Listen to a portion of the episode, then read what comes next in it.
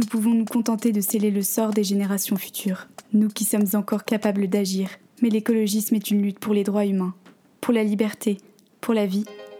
Alors j'espère contribuer un peu à la machine à penser de demain, avec ma voix, mes mots, avec vous, et grâce au débat que l'on provoque souvent dans notre entourage, nous, les hérétiques verts carencés en B12. Oikos, c'est la maison en grec.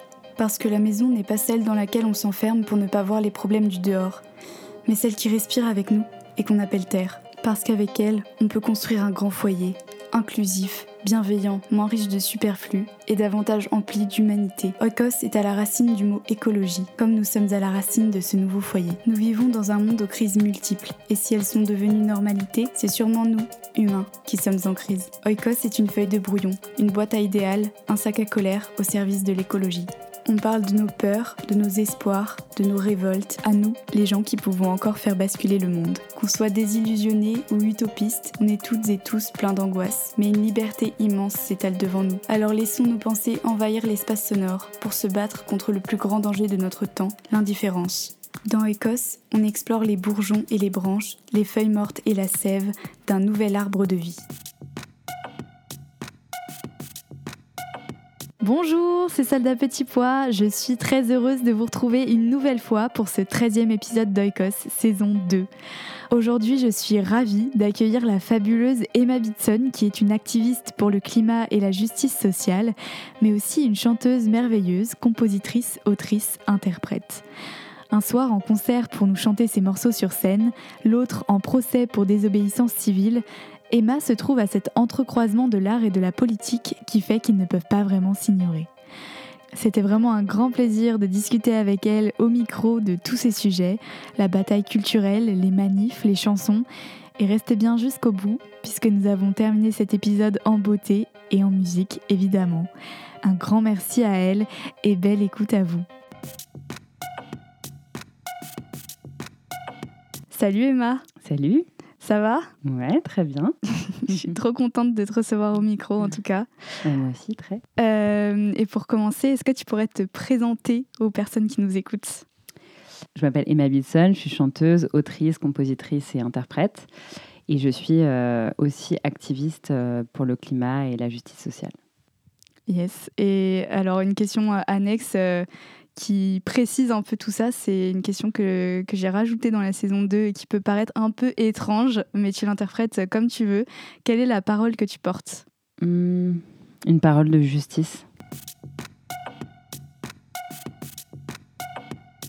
Euh, ça veut dire quoi l'écologisme pour toi?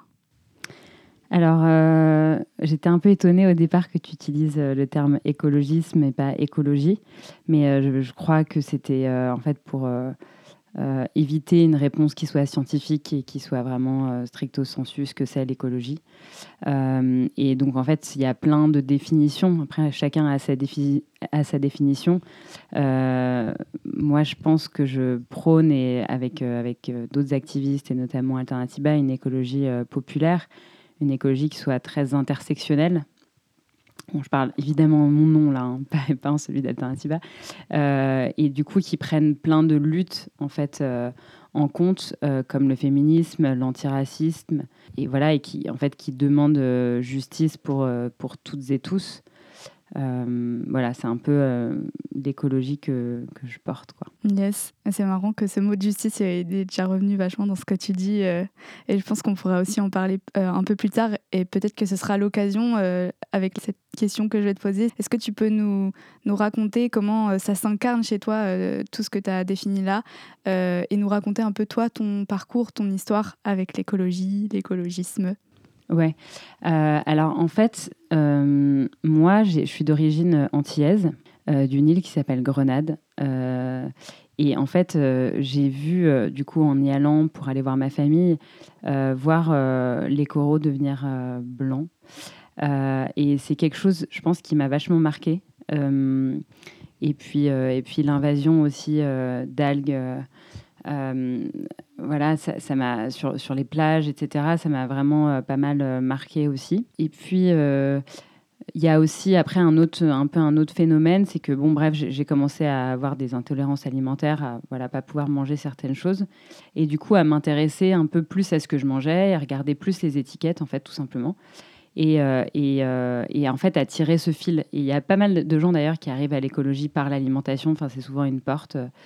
Euh, voilà, mais et c'était un moment, en, du coup, quand j'ai cette, un peu cette prise de conscience par l'alimentation, c'est en 2013, donc on parlait évidemment d'écologie, hein, les luttes écolo, ça fait un moment que, qu'elles existent. Euh, mais c'était un peu moins, euh, voilà, on en parlait un peu moins qu'aujourd'hui. Et donc, euh, voilà, donc moi, je, me suis retrouvée un peu sidérée comme ça, toute seule avec, avec toutes ces informations, parce que du coup, bah, j'en ai appris plus sur le dérèglement climatique et sur le fait que ça allait, en fait, euh, c'est très, c'est un peu horrible de le dire comme ça, mais c'est vrai que la mort des ours polaires, bon bah ça me paraissait très loin et ça paraît loin pour beaucoup de gens. Et, euh, là, d'un coup, je me suis rendu compte que les humains aussi euh, étaient, étaient totalement en danger. C'est très peut-être un peu égoïste, mais du coup, ça, a commencé à de plus en plus m'inquiéter. Et, et, puis, je me suis rendu compte qu'en fait, l'urgence, elle était très importante, quoi. Que c'était, voilà, dans les prochaines années, enfin, que les prochaines années étaient décisives. Et donc, euh, voilà, ça, a été. Euh, euh, moi, j'étais déjà assez alerte sur les questions de racisme. Et, et, voilà, et ça, ça, me, touchait beaucoup. même si j'étais pas du tout activiste, hein, je, je militais pas, mais c'est quelque chose. et puis même les questions de classe aussi, enfin ça me ça me travaillait pas mal. Et, l'écologie pour moi, ouais, c'était plus un ouais, ça me paraissait plus loin en fait. Euh, et puis oui, oh, les pauvres petits pandas. Enfin, il y avait un peu ce côté, euh, voilà. Euh, et en fait, du coup, je, voilà, j'ai pris conscience de ça et j'étais un peu sidérée toute seule, quoi, dans mon coin devant mon ordi. Et je me suis dit, j'ai envie de faire quelque chose. Et j'ai compris en plus qu'il y avait un peu ce côté mère des luttes, quoi. C'est-à-dire que ça englobait tellement, tellement de choses, voilà, et que, et que bah, si on n'arrive pas avoir une planète vivable, euh, je veux dire, il va pas se passer grand-chose de toute façon. Donc, euh, et, euh, et, donc, voilà, je me retrouve un peu comme ça, ne sachant pas trop quoi faire. Et puis, je me dis, j'ai envie de faire quelque chose, mais je me dis, je ne sers à rien. Enfin, je veux dire, moi, je vais pas arriver chez Greenpeace en, chantant des chansons, quoi. Je veux dire, voilà. Donc, globalement, je me dis, je ne sers à rien. Et puis, à une, une, soirée, je rencontre quelqu'un qui me parle d'Alternativa et qui me dit, bah oui, je suis Alternativa. Et il me dit, bah, par exemple, là, on organise un village des alternatives, donc qui sont des festivals qui ont lieu dans, des villes et des villages. Et l'idée, c'est de, de, mettre en, lumière les alternatives au dérèglement climatique dans la vie euh, quotidienne des gens. Et donc, euh, il me dit, par exemple, bah, on a besoin d'artistes, donc euh, peut-être que toi, tu peux venir chanter, mais aussi tu peux en parler à d'autres artistes que tu connais, tu, peux, tu connais un peu la régie, tu peux peut-être nous aider. Donc d'un coup, je me suis dit, ah, ben en fait, voilà, il y a peut-être je peux servir à quelque chose. Euh, et, jamais j'aurais pensé en rentrant à Alternativa, enfin en tout cas en commençant à militer, parce qu'on ne rentre pas, mais en commençant à militer, que euh, en fait ça m'amènerait à la désobéissance civile et euh, à être en procès, par exemple, voilà, cinq ans plus tard. Quoi. Ouais, mais c'est fou ce que, ça, ce que ça peut être unique à la fois le cheminement de tous les activistes, tous les écolos que je peux rencontrer, et qu'en même temps, il y a toujours des, il y a toujours, pardon, des dénominateurs communs euh, qui sont ces différentes étapes. Et comme tu dis, le fait que d'abord l'écologie, c'est quelque chose de très lointain, et puis au final, on voit que dans tous les parcours, ça finit par nous amener à, faire des choses qu'on n'aurait jamais pensé faire avant. Et je sais pas, y a, ça touche quelque chose en nous qui, j'ai l'impression que ça débloque quelque chose, quoi, et que ça donne une une puissance qui est vraiment euh, assez particulière et que je retrouve beaucoup euh, chez les gens avec qui je discute. Et, euh, et du coup, oui, je suppose que quand tu es rentré à, à Alternativa, rentré entre guillemets, tu faisais déjà de la musique. Ouais, ouais, ouais, complètement. Je faisais déjà de la musique. J'avais déjà. non, j'allais sortir mon premier album. Et euh, ouais, donc je faisais déjà de la musique à ce moment-là. Euh, mm. Puis à un moment, je chantais en anglais à l'époque. Enfin, c'était un projet qui était très différent, mais euh, voilà. Ok. Et du coup, on va peut-être parler un peu plus de musique justement. Mais j'avais pas noté dans les questions, mais est-ce que je peux peut-être te demander de présenter ta musique comme tu t'es présenté toi? Euh, je sais pas si c'est un truc facile à faire ou difficile, mais. Euh, non, mais je... ouais, c'est très difficile. Désolée, je te prends un peu. Alors, non, mais je suis toujours nulle en plus pour ça, parce que c'est assez instinctif, en fait, la musique, la manière dont je, je, la, je la, fabrique. Et alors, du coup, j'ai sorti un, un, EP qui s'appelle Femmes télescopiques en octobre 2021. Et, et cette EP, c'est c'est un peu voilà toutes les Emma qui, se, qui, arrivent en une. Euh, et donc, euh, c'est évidemment mon amour pour la musique. C'est euh, du coup une musique qui est euh, qui a des, des, bases un peu et des rythmes un peu hip-hop. Euh, il y a euh, des teintes de soul parce que c'est vraiment la, musique de mon cœur et de mon âme depuis toujours. et, et puis des choses un peu plus, un peu plus modernes comme de l'électro, enfin des sons électroniques, voilà, qui, me, qui me plaisent aussi vachement depuis, depuis quelques années. Et, et puis là-dessus, des textes plutôt engagés. Euh, et euh, voilà. Et donc, euh, évidemment, mon activisme et les activistes autour de moi ont vachement inspiré cette EP. Quoi. Cool, bah, ça fait une bonne introduction pour la discussion.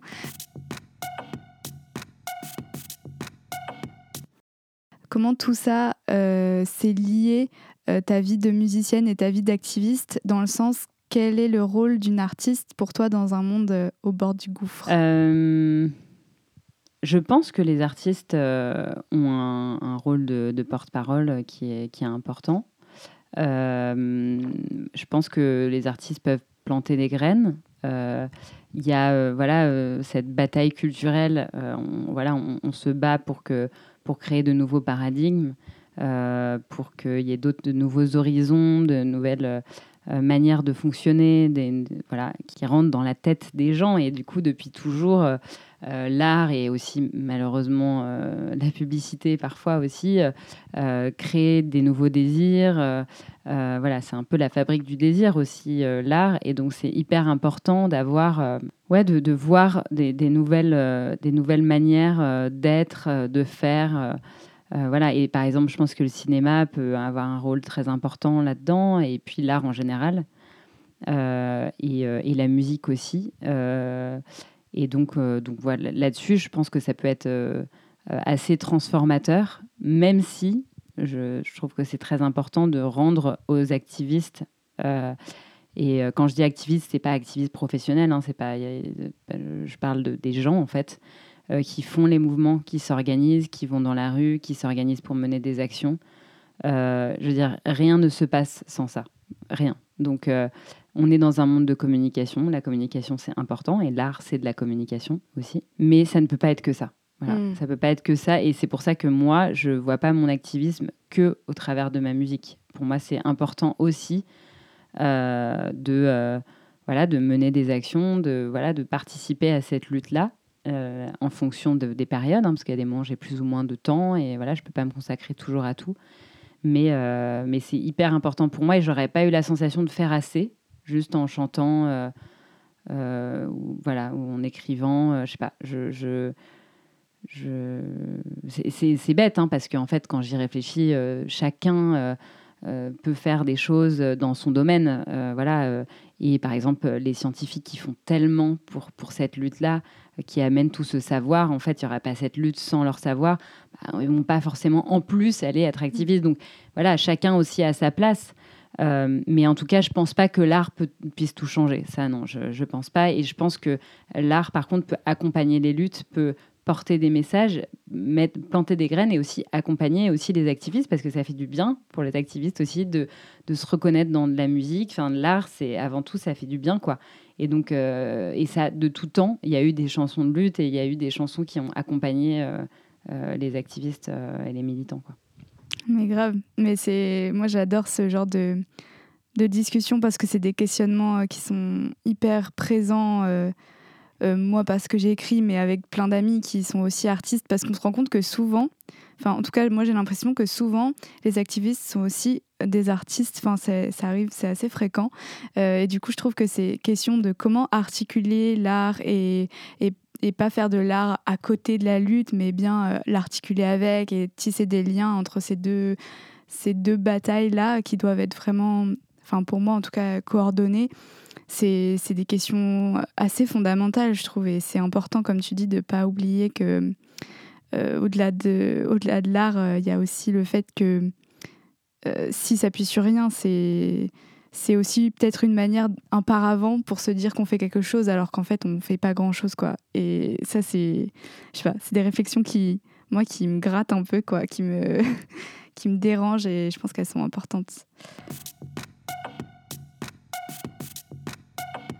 Du coup, question un peu liée, un peu tournée dans l'autre sens la chose, mais est-ce que tu penses que ça aurait été possible pour toi de pas mélanger euh, art et conviction euh, Est-ce que c'est possible de, quand on vit des temps comme les nôtres et de tels bouleversements, euh, d'être indifférent à ça dans son art et peut-être pour se préserver, je sais pas, peut-être qu'il y a des artistes qui font ça. Est-ce que toi, ça, ça aurait été possible?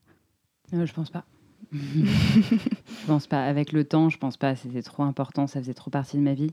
Euh, mais très difficile au début de l'articuler, en fait. Je, euh, au début, c'était pas évident de mettre euh, les deux. J'avais du mal à, voir comment j'allais faire, en fait. Parce que ça, fait, ça peut très vite faire donneur de leçons. C'est très compliqué. Mm. et l'artiste, pour moi, il n'est pas, il pas censé avoir cette place. et donc, du coup, c'était difficile de, ouais, de trouver la bonne place, le bon ton aussi dans, dans la musique parce que du coup, moi, je, fais une musique euh, voilà, teintée un peu de soul, de hip-hop et tout ça. Donc, comment dire ces mots-là? J'avais pas beaucoup d'exemples en fait euh, en, France, euh, à part dans le rap. Bon, il y a beaucoup d'exemples de rap conscient et tout ça, mais je fais pas du rap non plus, quoi. Donc, j'avais pas beaucoup de ouais d'exemples. voilà, c'était soit des chansonniers souvent, soit soit des, des, rappeurs et tout ça. Donc, j'avais du mal à savoir quel vocabulaire j'allais utiliser euh, sans être non plus trop, trop euh, frontal, je sais pas comment dire, mm. euh, parce que c'est important pour moi de garder un, bah, de la poésie aussi. De, donc j'ai mis du temps en fait à trouver le, le ce que je considère comme le bon équilibre. Qui voilà, mais peut-être il y a des gens qui trouvent ça horrible, donc je sais pas. Mais moi en tout cas, voilà, c'était en tout cas un, un, un, équilibre qui me convenait quoi. Ouais. Non, mais je vois ce que, ce que tu veux dire. C'est... Et, pour euh, dire plus largement, je, trouve que c'est important qu'il y ait des. Enfin, euh, que les artistes osent euh, en fait reprendre la parole. et en fait, il y, a un moment où, j'ai l'impression que c'est, très compliqué aujourd'hui d'avoir une parole politique en tant qu'artiste. Parce que malheureusement, l'art, c'est aussi une, marchandise. et donc, bah, il faut être le plus consensuel possible pour pouvoir être être entendu, ne pas être cancel, ne pas être euh, euh, et puis euh, voilà, et ne pas être foutu au placard par sa maison de disques, par son tourneur, par voilà, c'est très compliqué en fait parce que derrière il faut vendre et donc donc je pense que c'est ça aussi qui fait qu'on a un peu perdu cette tradition, parce qu'il y avait quand même une tradition de, de, la chanson politique et tout ça, et qu'on l'a aussi perdu. Je trouve ça, je trouve ça dommage, même si elle revient, euh, notamment avec le féminisme. Euh, il y a des chanteuses, entre guillemets, mainstream, qui euh, ont une parole féministe, tout ça. Donc, donc c'est génial. Et moi, je me réjouis de voir que, que ça revient parce que je pense que c'est hyper important. Et, et, en même temps, ça doit pas du tout devenir une injonction. Je veux dire, si on a envie de chanter une chanson d'amour, on chante une chanson d'amour. Enfin, et moi, d'ailleurs, je veux pas du tout m'empêcher. Je, je me dis pas, bon, maintenant, je vais faire que de la chanson politique engagée. Enfin, voilà, je pense que euh, euh, l'art, euh, voilà, ça, doit comporter plein de choses et ça peut comporter plein de choses. Mais il ne faut pas non plus qu'il y ait un oubli totalement du politique, quoi. Oui, c'est ça. Mais en fait, j'ai l'impression aussi que l'art, c'est quelque chose qui part des tripes et que si une, ça devient une injonction, c'est ça qui est particulier dans l'art, c'est que ça parle de quelque chose de potentiellement politique avec autre chose que des mots politiques ou quoi. Et si on perd ce côté aussi euh, que ça vienne de nous et que ce soit pas quelque chose de posé comme il faut faire ça, bah du coup, pour moi, on perd un peu aussi l'intérêt de l'art. Et ça m'a fait penser à un truc, ce que tu disais sur euh, euh, le fait que c'est c'est aussi une marchandise. L'art, j'avais un cours l'année dernière sur la création culturelle qui était trop intéressant. Et euh, il y, a une phrase que le prof avait dit qui m'avait trop marqué, c'est qu'il avait dit qu'avant, il y avait de la censure politique sur l'art et qu'en fait maintenant, il n'y avait plus de censure politique, mais la censure était économique. Et c'est exactement ce que tu dis, quoi. Et je trouve que ça, euh, c'est moins visible qu'une censure politique, mais que c'est hyper euh, pernicieux du coup. Ouais, complètement. Pour renverser le, paradigme, là, on a un peu parlé de ce que de ce que les activistes peuvent apporter à, la musique et, quelle place peut prendre l'engagement dans la musique. Toi, personnellement, la musique, euh, qu'est-ce qu'elle t'apporte en tant qu'activiste? Dans le sens, euh, euh, tu en as un peu parlé tout à l'heure, l'art ça fait du bien, etc. Mais qu'est-ce que ça, que t'apporte dans ton engagement, dans ta lutte? Et qu'est-ce que tu n'aurais pas s'il n'y avait pas la musique quoi? J'ai pas vraiment l'impression que ça m'apporte vraiment dans ma lutte. en fait, c'est plus mon activisme qui apporte à ma musique. Mais mhm. En fait, la musique, c'est une telle place dans ma vie que ça, ça, m'apporte dans tout. Enfin, je sais pas comment dire, je n'arrive pas à me décorréler, moi, de la musique, mais la musique, c'est ma vie, quoi. C'est, euh, voilà.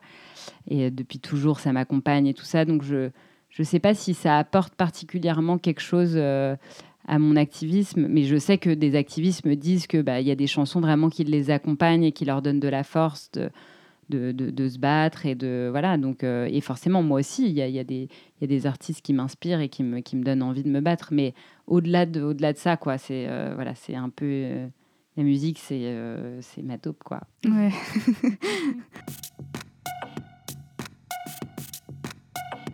Je voulais te parler un peu de de comment on peut dire ça de performance quoi mais tu chantes en, en, concert et puis tu chantes aussi quelquefois en manif.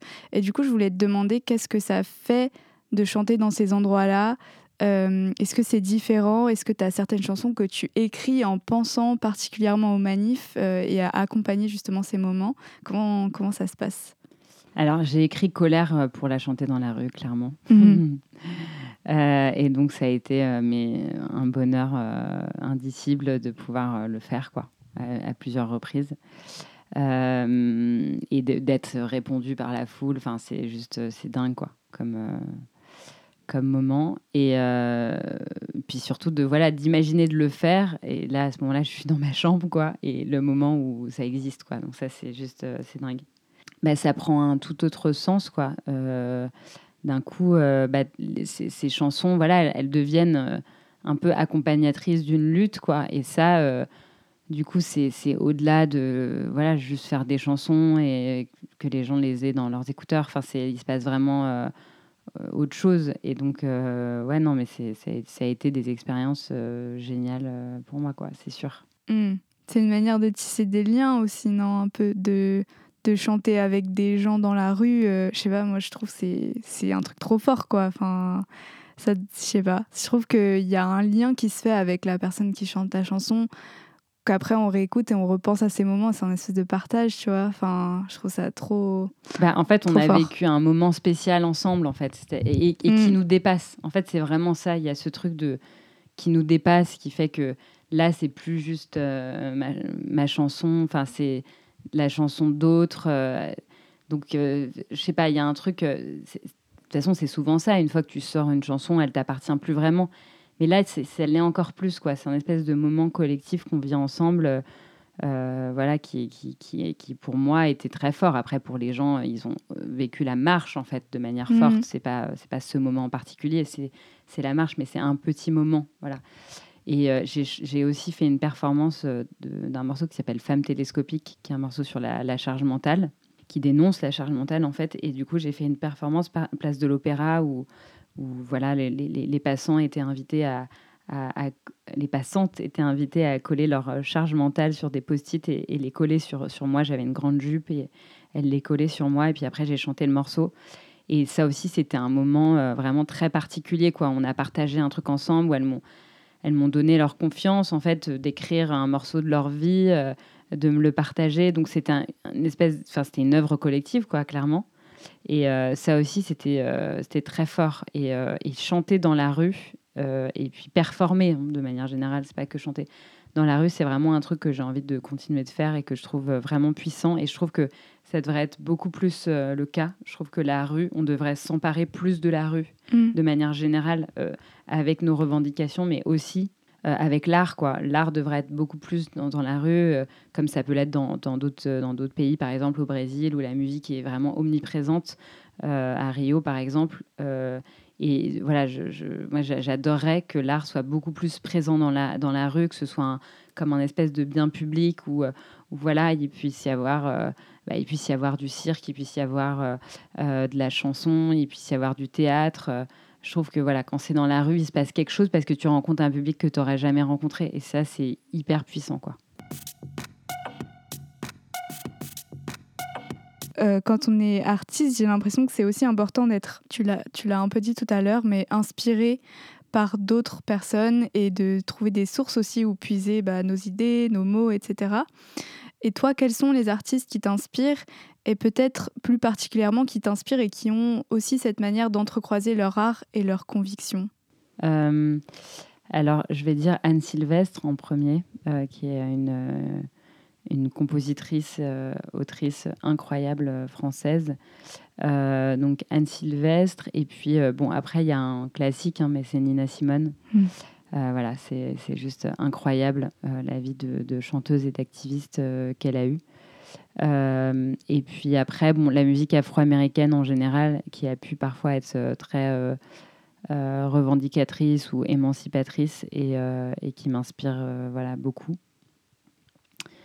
Euh, voilà. Euh, après, pour des choses peut-être plus récentes, euh, il y a Sef Dalisa, qui est une artiste que j'aime beaucoup et que je trouve qui est très. Qui ne va pas forcément dire de manière littérale son engagement, mais qui, par sa manière d'être, l'incarne de, toute, de toute façon. voilà. Donc voilà, je, trouve cette artiste très, très douée, j'aime beaucoup ce qu'elle fait. Euh, voilà, je, pourrais réfléchir et en avoir évidemment plein d'autres, mais. Euh, ben, écoute, déjà, je les, je les mettrai dans la description de l'épisode pour que les gens puissent les retrouver. Avec Henrik Lamar aussi. Ah. Mm. Euh, sinon, des contenus culturels qui traitent de la crise écolo en particulier. je sais pas, des livres, des films, des, des trucs qui t'ont marqué et que tu voudrais partager avec nous. Alors,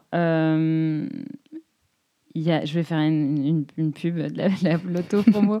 il y a, un, podcast parce que je fais aussi, euh, je produis aussi des, il m'arrive de produire des podcasts et je produis un podcast euh, avec euh, une incroyable journaliste et activiste qui s'appelle Audrey Boelly.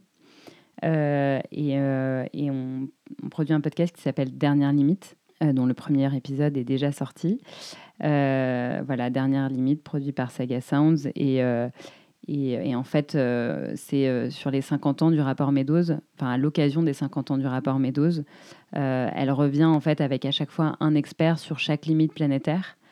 parce qu'on parle beaucoup du dérèglement climatique, et, mais on parle un peu moins de, de la question des limites planétaires, donc le sable, l'eau douce, la surpêche, l'énergie évidemment, et c'est des sujets qui sont extrêmement intéressants et important. Et, euh, et, donc, du coup, avec, sur chaque limite, elle, elle y revient avec un, un, spécialiste. Et en plus, on a eu la chance d'interviewer aussi Denis Meadows. Donc, euh, euh, voilà, c'est vraiment génial. Enfin, je ne sais pas si le podcast est génial, mais, non, mais c'est trop hyper intéressant de, mm. le faire pour nous. Est-ce que juste, je peux te couper, est-ce que tu peux juste préciser pour les personnes qui n'ont pas en tête ce que c'est le rapport le rapport Meadows, bah, c'est un rapport qui est paru du coup euh, il y a 50 ans et c'est un des premiers rapports qui mettait en évidence euh, l'impact de l'activité humaine dans le dérèglement climatique et euh, qui revenait en fait sur, bah, enfin qui, qui, analysait les limites planétaires et où on en était à, l'époque et qui a, qui a fait plusieurs scénarios sur voilà, si on continue comme ça, si on prend telle telle action, qu'est-ce qui va se passer et euh, va-t-on arriver euh, aux, limites, aux limites planétaires et, et voilà, il y avait des scénarios quand même assez pessimistes sur lesquels nous nous, trouvons actuellement. Mm. Donc voilà, c'est intéressant de faire le point aujourd'hui. Et ce qui est bien aussi, c'est que les personnes, les experts qui sont invités, il y a un axe aussi vraiment sur les solutions. Donc donc voilà, c'est où on en est. Donc là, le bilan est toujours un peu dur, mais après, les solutions, euh, voilà, ça, ça, ça, fait du bien et ça donne aussi beaucoup d'espoir sur euh, où est-ce qu'on peut aller. quoi. Trop bien. Et sinon, euh, alors du coup, j'aurais dit bon, bah, Jared Diamond, Naomi Klein, pour la partie lutte, Starhawk aussi, Révèle l'obscur. Et comment, comment faire tomber un dictateur quand on est seul, tout petit et sans armes, de Popovich. Euh, je trouve que c'est un, livre qui est vraiment génial euh, sur vraiment la lutte de manière un peu plus pratique. En plus, c'est très drôle. Et, et, voilà, moi je partage vachement sa vision de, cette lutte non violente, de la désobéissance civile, donc je trouve ça vraiment intéressant. Trop bien. Bah écoute, je mettrai la petite liste en description. Moi j'aime trop partager ces contenus parfois qui, qui, font prendre conscience de, de, certaines choses hyper importantes qui sont des déclics et qu'on partage tout ça, c'est trop bien. Du coup, je reviens un peu sur la musique. Je me rends compte en te parlant que mes questions sont dans un ordre hyper chelou. Non, mais pas du euh, Est-ce que aussi la musique, c'est pas euh, un moyen de dire des choses qu'on a trop entendues euh, et de toucher les gens par un autre biais qu'un biais très informatif? Parce que j'ai l'impression qu'on devient super imperméable aux, infos catastrophes dans les médias ou quoi. Et du coup, est-ce que c'est c'est pas le moyen de mobiliser par d'autres biais quoi? Euh, si, je pense vachement, euh, bah, notamment par le sensible, parce que je pense que ce qui est compliqué aussi avec, par exemple, la lutte euh, écologiste, c'est que voilà, c'est une matière scientifique déjà qui est très complexe, et en plus, les scientifiques ont, toujours un espèce de, de, devoir de, neutralité, donc voilà, ils, ont, ils se sont assez peu exposés en tant que voilà sur ce qu'ils ressentaient de ça. Euh, et, par exemple, Pablo Servine racontait que un ami à lui avait interviewé euh, un scientifique et que euh, le scientifique avait pleuré à la fin, ça avait craqué. Et Pablo Servine lui avait dit, mais ça, tu, l'as gardé Et il avait dit, bah non, je ne l'ai pas gardé. Et il a dit, mais c'était le plus important, en fait. Hmm. et, je, je, voilà, je trouve que c'est et là-dessus, l'art, bien sûr, peut jouer un rôle parce que parce qu'on évoque le sensible et, euh, euh, et, l'émotionnel. Et en fait, avant tout, c'est euh, c'est ça qu'il faut, qu'il faut convoquer, même si on a besoin évidemment des savoirs, parce qu'on ne peut pas être juste dans l'émotion. On est aussi dans une société beaucoup de l'émotion, et c'est ça qui intéresse beaucoup, et c'est aussi très dangereux. mais il faut articuler les deux.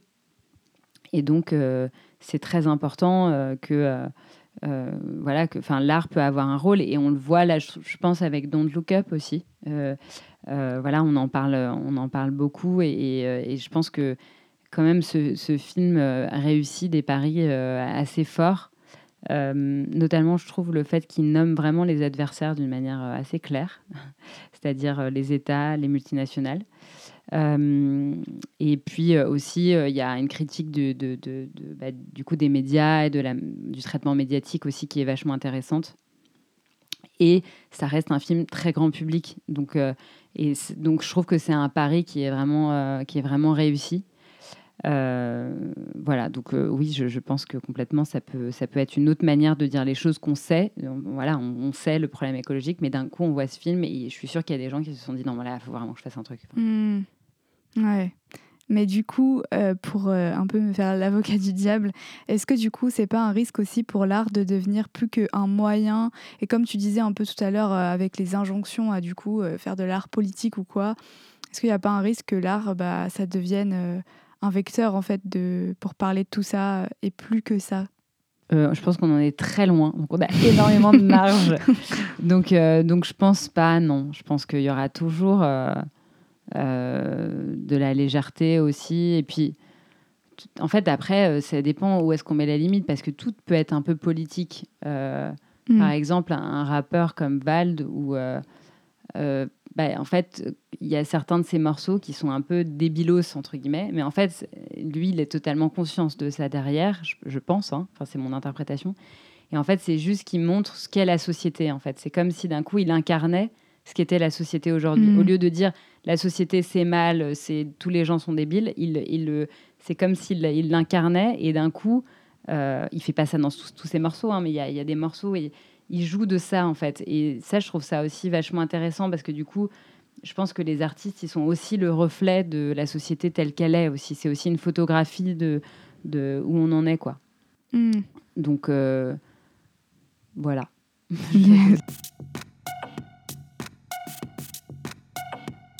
Et ben, du coup, j'en ai, fini un peu avec mes questions sur, euh, sur l'art et la musique. Et on arrive un peu aux questions euh, traditionnelles de fin de d'Oikos.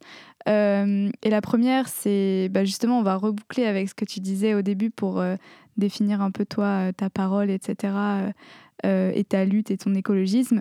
c'est une question sur l'intersectionnalité. parce que je trouve que c'est un concept vraiment hyper puissant et qui peut vraiment mobiliser beaucoup. Et du coup, dans chaque épisode, j'essaye qu'on donne envie aux personnes qui nous écoutent de s'intéresser à d'autres combats qui sont pas forcément le combat écolo, mais qui ont de fait un lien avec ce combat-là. Et du coup, j'avais envie de te demander, toi, quel combat tu pourrais, tu pourrais évoquer si on parle d'intersectionnalité? Je sais pas si c'est très clair ce que j'ai dit. Non, c'est très clair. Je ne sais pas si du coup on en a déjà parlé à ton micro, mais moi j'aimerais évoquer Fatima Wassak et son livre La puissance des mères. On n'a pas encore parlé en plus. Mm. Ben voilà, qui est, qui est une féministe, qui est une, une militante antiraciste et qui, qui prône une écologie populaire. Euh, on travaille d'ailleurs avec elle, avec Alternative à Paris, et il y a un lieu euh, qui s'est monté du coup avec euh, son association Front de Mer et Alternative à Paris qui s'appelle Vert Dragon, qui est à Bagnolet et qui est du coup qui est dans le, dans le but de construire cette écologie populaire dans les quartiers, d'abord commençant par Bagnolet, mais aussi en essaimant ailleurs. Et, en fait, je trouve qu'elle montre très bien comme tous ces, tous ces problèmes, entre guillemets, sont liés euh, et comme, et comme euh, enfin, l'intersectionnalité, c'est aussi un peu une, multiplication euh, des effets de, ces dominations. Et, et, voilà, et quand on est voilà, dans un quartier populaire, bah, voilà, on, peut, on peut subir à la fois du racisme, mais aussi souffrir de la, de la pollution plus qu'un habitant de euh, de Paris intramuros par exemple euh, parce que voilà il y a un échangeur autoroutier à côté de chez toi et que bon bah, en fait c'est à Bagnolet donc on s'en fout un peu quoi mm. euh, donc et puis les, industries lourdes ont, toujours été situées dans des quartiers plutôt populaires euh, et puis, il y a évidemment le fait qu'il n'y ait pas d'espace vert hein, euh, voilà, dans, les quartiers populaires, euh, qui n'y ait même pas cet horizon possible, en fait, de, de, même de mes connaissances de ce que c'est la nature, parce que tu, ne connais même pas, tu, n'y as même pas droit, en fait. donc, tu n'es même pas triste de la perte, tu ne sais pas ce que c'est. Donc, c'est ça, ça m'avait vraiment frappé. Là, je rapporte la parole de Fatima Wassak, mais elle le dit beaucoup mieux que moi, donc vraiment J'espère qu'elle m'en voudra pas si j'écorche un peu ce qu'elle dit.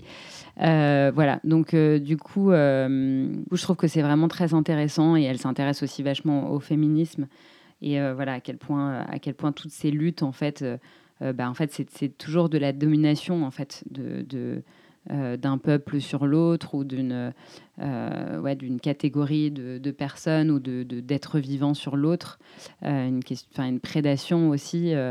Euh, et, voilà, et en fait, c'est souvent le, c'est toujours le même mécanisme. Starrock aussi l'explique bien sur le pouvoir sûr, euh, avoir du pouvoir sûr. Et en fait, on doit apprendre aussi à avoir le pouvoir du dedans plutôt. Euh, parce qu'en fait, on a du pouvoir, hein. on a tous notre, on est tous puissants d'une certaine manière, mais, mais ce, qui, ce qui pourrait être bien, c'est qu'on arrête d'essayer de, d'exercer un pouvoir sur, enfin, voilà, sur, sur les autres, quoi. Ouais, trop intéressant. Je mettrai aussi euh, le, le lien, enfin la référence du livre de Fatima Wassak euh, en description. Trop stylé. Alors, immense question. C'est quoi ta plus grande peur euh, pour le monde, pour demain Qu'est-ce qui te fait vraiment peur? Mmh, Que que les inégalités euh, se creusent encore plus.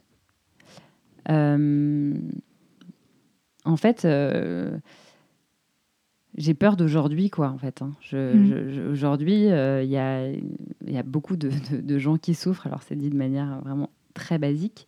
Il y aura toujours des gens qui souffrent, hein, ça c'est sûr. On est des êtres humains, on souffre. mais, mais je veux dire, il y a déjà des gens qui vivent l'impact voilà, des, des euh, du changement climatique dans, dans, leur vie déjà. Il y a des gens qui sont déplacés. Euh, et, euh, et puis, il y a des. Enfin, voilà, les inégalités sont déjà très, très fortes.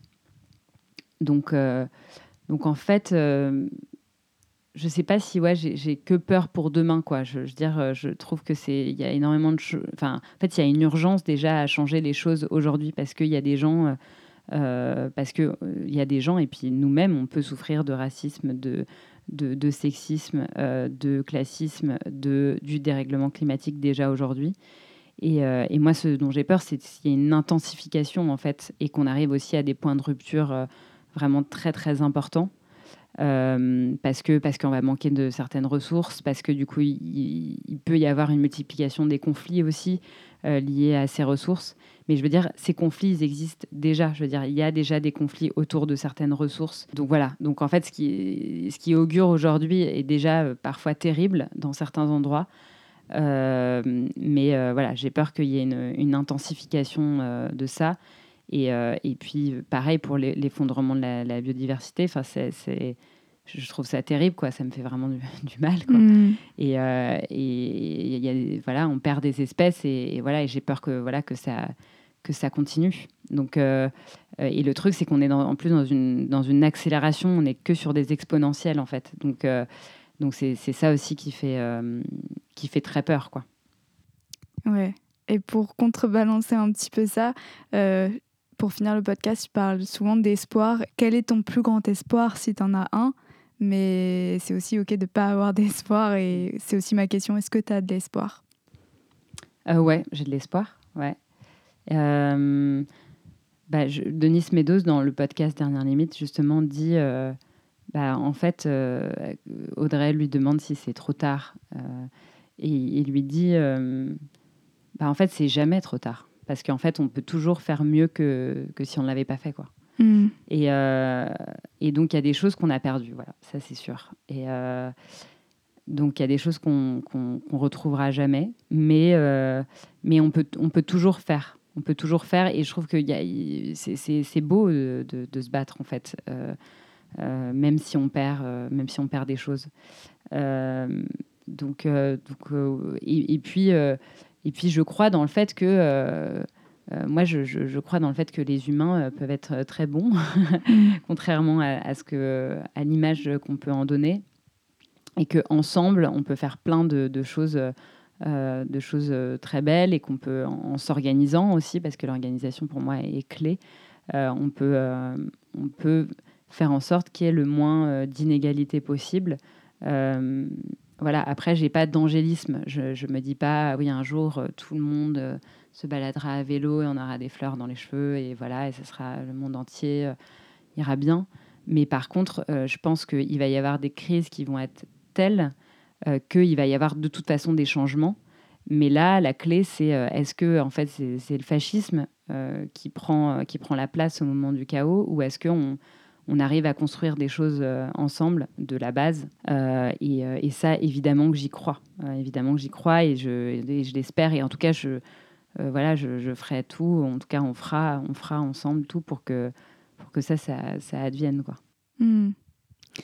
Ouais, c'est, marrant ce que tu dis. Ça, je sais pas si tu l'as lu, mais ça me fait penser à l'essai de Corinne Morel d'Arleux et elle dit un peu tout ça avec la dignité du présent et tout. Moi, je trouve ça trop, trop beau et trop émouvant. incroyable quand même.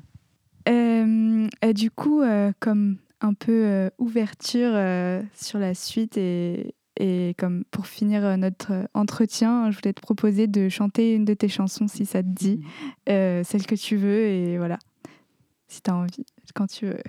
Carrément. Je rêve qu'être suffise.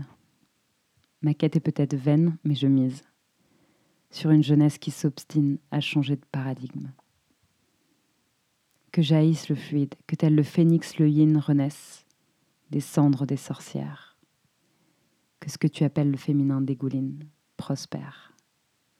Nous sommes une lave en éruption, partie brûler toute forme de prédation. Toi le colon en quête de territoire, regarde bien, t'as pas fini d'en voir. Sache que nos armes sont magnanimes, mais tu verras non moins sanguine. Tu détruis, tu salis, tu rases. Nous on plante, on guérit, on enrage. Colère, colère, colère, colère.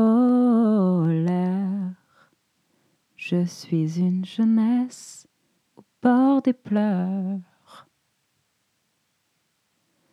Je suis la Genèse d'un monde sans peur. Merci, ah, j'en ai des frissons. Merci beaucoup euh, d'avoir partagé ce moment euh, avec moi et de nous avoir offert ce, ce petit extrait de colère du coup. Merci. Et voilà, je te souhaite plein de bonnes choses sur la suite et à Oui. bientôt. À bientôt. Ah, tout est